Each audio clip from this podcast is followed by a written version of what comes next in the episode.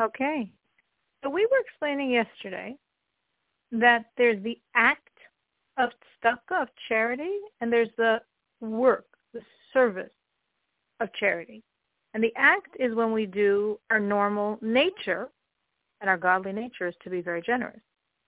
The service is when we go beyond the limits of our godly nature.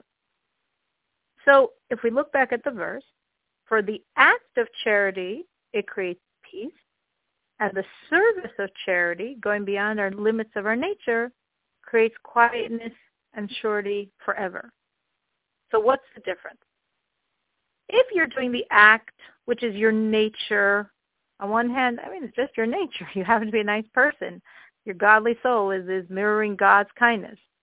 But it still has a value because your arousal from below elicits God's response above. And the infinity of God's light is shining and creates peace. As it says, the act of charity creates peace. It creates peace above, as we explained at length previously, between the angelic forces of Michael and Gabriel, kindness and judgment. And this peace does come down into our world, but, here's the big but, there's not an expression of the peace. There's not really the expression of the refinement and separation of evil from good until the time of the Messiah, Mashiach, when evil will cease to exist. But now in exile, we don't see how this plays out in our world, except in man, where we explained that at the time of prayer, we can experience and will experience this godly energy creating peace in us, that there's a separation of the evil and godly in ourselves.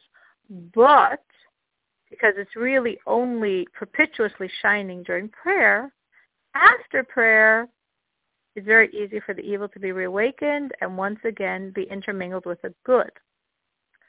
That's normative. You're a good, kind person by nature, and you act with goodness and kindness. But you can rise to a higher level when you do the service, the work of charity, the avoida, which means going beyond the limits of your godliness. When you totally nullify yourself in deference to God's will and give in a way that's for you limitless, past your limits, then God's light is shining so strongly because you exerted yourself so hard.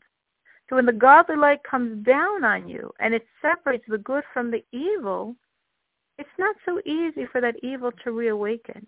Of course, a person could always deliberately awaken it, can deliberately put himself in a situation where temptations are going to evoke his baser nature, and then, of course, we'll wake up. But if you are not in a situation where you're almost like drawing out the evil forcefully, there can be, as the verse says, quietness and surety forever.